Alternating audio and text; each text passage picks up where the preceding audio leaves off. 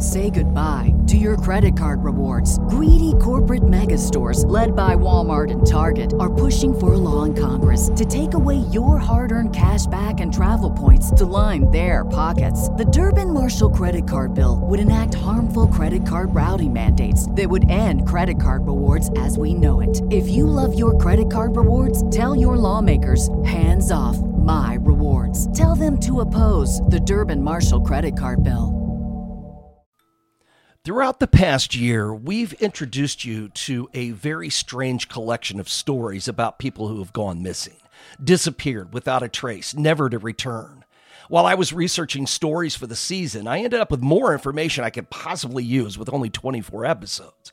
So if you're wondering why we didn't include that particular story you're passionate about, well, there's a chance you still might hear that story.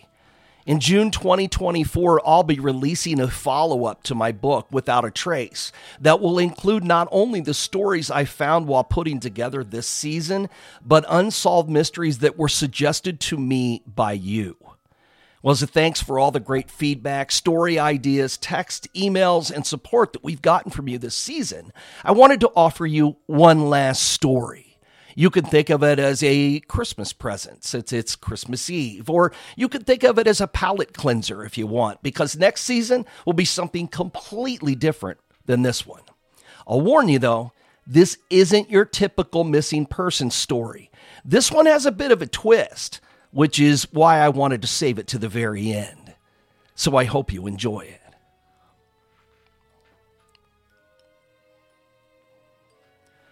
Just hours before he vanished on August 30th, 1902, a wealthy and influential New York ophthalmologist named Dr. William Bates wrote a letter to his wife, Ada, who was out of town visiting her mother. The letter read My dear wife, I am called out of town to some major operations. I go with Dr. Forsch, an old student, to do a mastoid, some cataracts, and other operations. He promises me a bonanza.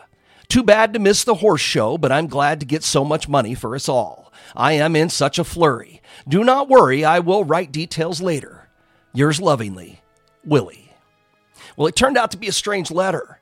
Dr. Bates was a wealthy man. He didn't need any extra money. And why was he called out of town on short notice for surgeries that could have waited a few days? And stranger still, after writing that letter, Dr. Bates vanished.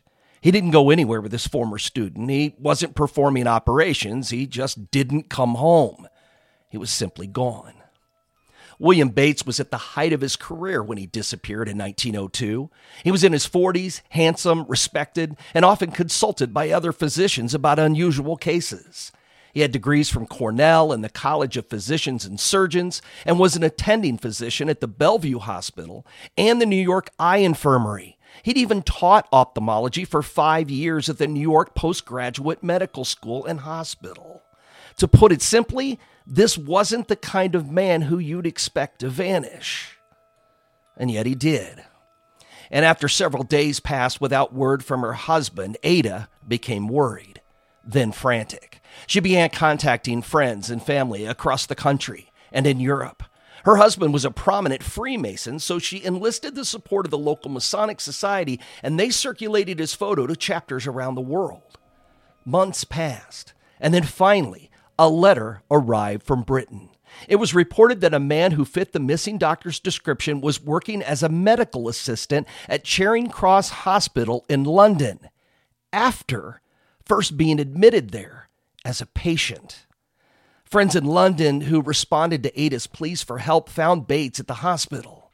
He was, they said, haggard, thin, and his eyes were deeply sunken. He was in terrible shape, and before coming to the hospital, he'd been living on the streets, cold and starving. Even though he had enough money in his bank account, he could have lived in luxury in London for years. Ada boarded the next ship for England, but her reunion with her husband was anything but happy. William didn't recognize her. In fact, he couldn't recall anything about his former life. When Ada warmly greeted him, he reportedly replied, I don't know why you bother, madam. We are strangers. William was reluctantly persuaded to join Ada at the Savoy Hotel for a period of rest and recovery. She'd hoped that some time together would help him remember the life they'd shared, as well as his career as an eye surgeon. Over the next few days, he began to dimly recall a few things, like being called away from New York to board a ship and performing an operation on someone, but so far, nothing about his wife. Confused but hopeful, Ada planned to stay in London for as long as necessary for her husband to recover from his ordeal and for more memories of his old life to return. But all those hopes were destroyed when Dr. Bates abruptly walked out of the Savoy Hotel one day, disappearing into the crowded streets of the city. She spent the next five years tirelessly searching for him across Europe and up and down the American East Coast, spending thousands and thousands of dollars that her husband had left behind. But Ada Bates never saw her husband again. She died in 1907, reportedly holding a portrait of the missing man.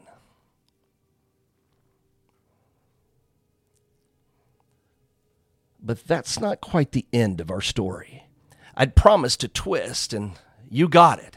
Missing man shows up again, then disappears again, but there's more. In 1910, Dr. J.E. Kelly, who had been a good friend of Dr. Bates during his New York City days, happened to be passing through the town of Grand Forks, North Dakota, a prairie town of about 12,000 people. By sheer luck, Dr. Kelly recognized his old friend, William Bates, who'd set up a small eye doctor practice in town at some point after disappearing twice eight years before. Eventually, Kelly persuaded William to return with him to New York, despite Bates's complete lack of memories about his previous life there. His old friends were shocked and surprised by his return, as were the newspapers who wrote about the eminent Dr. Bates starting his career all over again. William never recovered his memories of his previous life in New York City. Reporters only ever managed to piece together a loose collection of stories hinting at a ghost like existence wandering around Europe as an itinerant doctor before settling into life in North Dakota, of all places. A fellow physician who examined William noted it was if he'd had a chunk of his mind removed, like a slice of watermelon chopped away and eaten by an invisible monster. Dr. Bates went on to serve as an attending physician at the Harlem Hospital and eventually remarried. From the outside, it appeared that his life had gone back to normal, but there was one major exception. In the medical field of ophthalmology, where he'd been viewed for years as one of the most brilliant men in the field, William had gone off the deep end. In 1917, William announced a new and unusual theory of eye care.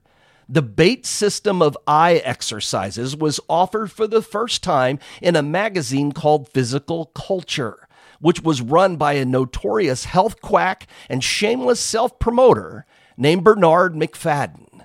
The two men soon had an unexpected hit on their hands among people who didn't know any better, and magazine subscriptions skyrocketed. Three years later, William published, at his own expense, a book of these theories called The Cure of Perfect Eyesight by Treatment Without Glasses.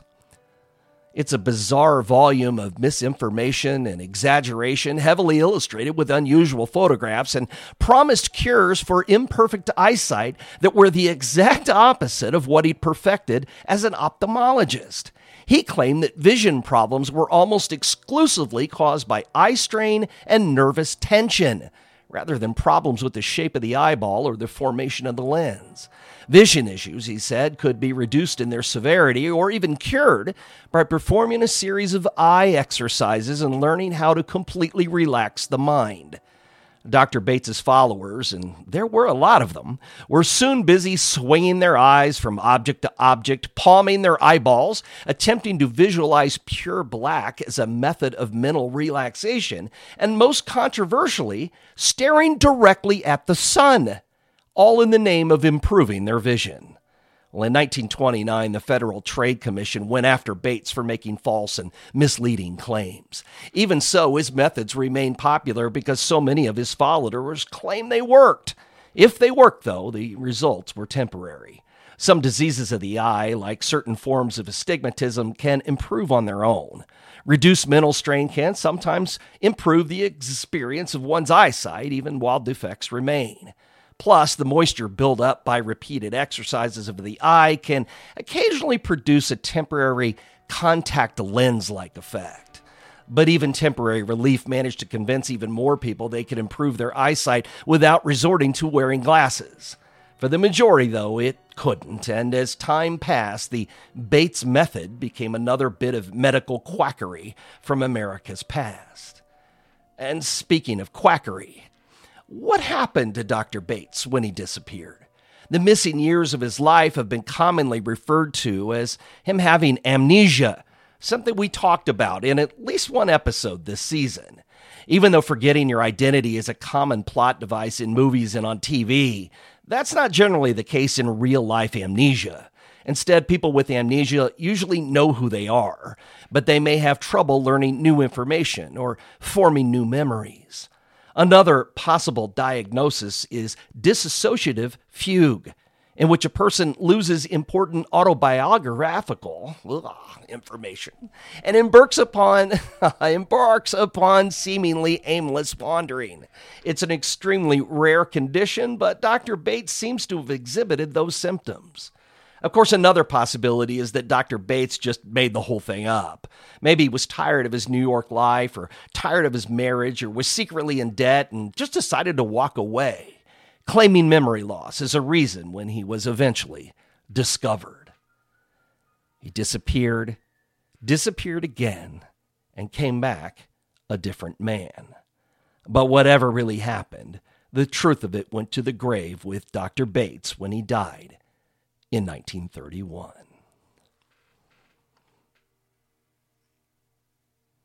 And that finally brings us to the end of season seven. If perhaps it sounds strange to say we hope you enjoyed the season, we'll say we hope you were intrigued by it. I was certainly inspired by the shows we put together and can't wait to bring you even more stories of people who are gone in my upcoming book.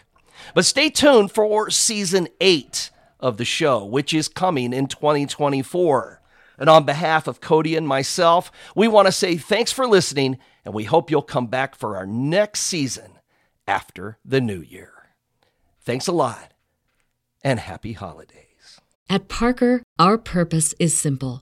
We want to make the world a better place by working more efficiently, by using more sustainable practices, by developing better technologies. We keep moving forward. With each new idea, innovation, and partnership, we're one step closer to fulfilling our purpose every single day. To find out more, visit parker.com/purpose. Parker, engineering your success.